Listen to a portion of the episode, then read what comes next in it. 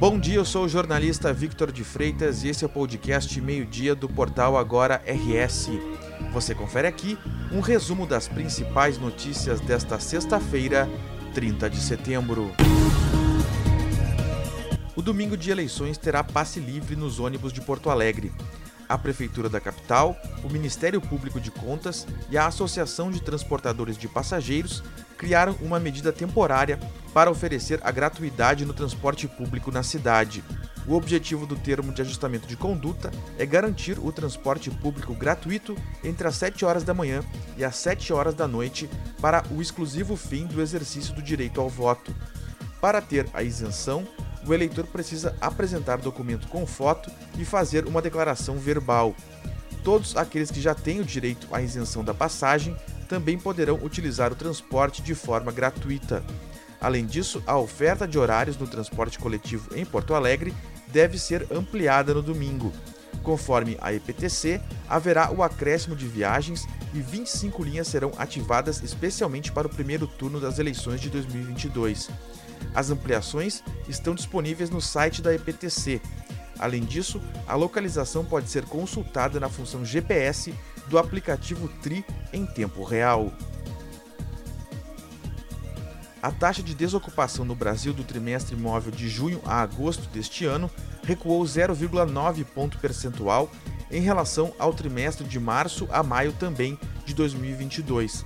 A informação é da PNAD contínua e foi divulgada nesta sexta-feira pelo IBGE. Agora, a taxa de desocupação no país é de 8,9%, Frente ao mesmo período de 2021, o recuo foi de 4,2%. Com isso, a população desocupada no Brasil é estimada em 9,7 milhões de pessoas. Isso representa o menor nível desde o trimestre terminado em dezembro de 2015. Contribui para esse resultado a taxa de informalidade, que foi de 39,7% da população ocupada, estima-se que o número de trabalhadores informais chegou a 39,3 milhões de pessoas. O Ministério da Saúde recebeu nesta quinta-feira um lote de Paxlovid, um antiviral de uso oral indicado para tratamento inicial da Covid-19. O medicamento será distribuído para as unidades básicas de saúde e ficará disponível para pacientes acima de 65 anos de idade com alto risco de desenvolver formas graves da doença. De acordo com a Anvisa, o medicamento é indicado para o uso nesses pacientes a partir do resultado positivo para a Covid-19 e no prazo de cinco dias após o início dos sintomas. Ele é composto por nirmatrelvir e ritonavir e já havia sido aprovado pela Anvisa para uso emergencial em março deste ano. Subiu para 13 o número de mortos durante a passagem do furacão Ian pela Flórida, nos Estados Unidos. A informação foi confirmada por autoridades estadunidenses nesta quinta-feira. Porém, a quantidade de vítimas pode aumentar ainda. Em pronunciamento, o presidente dos Estados Unidos, Joe Biden, afirmou nesta quinta-feira que o furacão Ian pode ser o mais letal da história da Flórida. Ele disse ainda que os números ainda não são claros, mas há relatos de que pode ter havido uma perda substancial de vidas. O furacão Ian já perdeu força e caiu para a categoria 2, mas registra ainda ventos de até 168 km por hora. Na sua fase mais forte, o fenômeno chegou a registrar ventos de 240 km por hora e alcançou os Estados Unidos na categoria 4.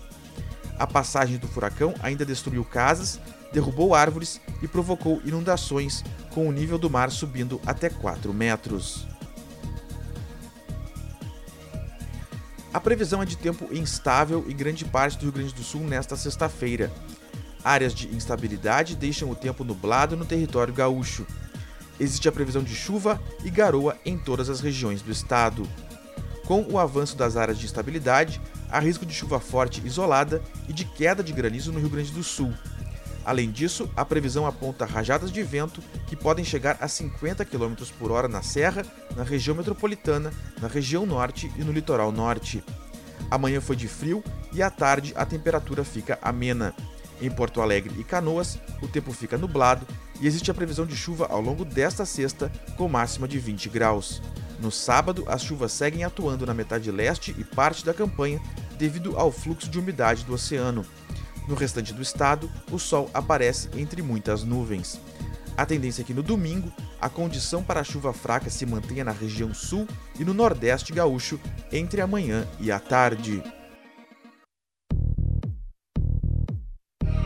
Esta edição do meio-dia chegou ao fim. Mantenha-se informado em agora.rs.com. Obrigado pela companhia, um bom final de semana e até o próximo meio-dia.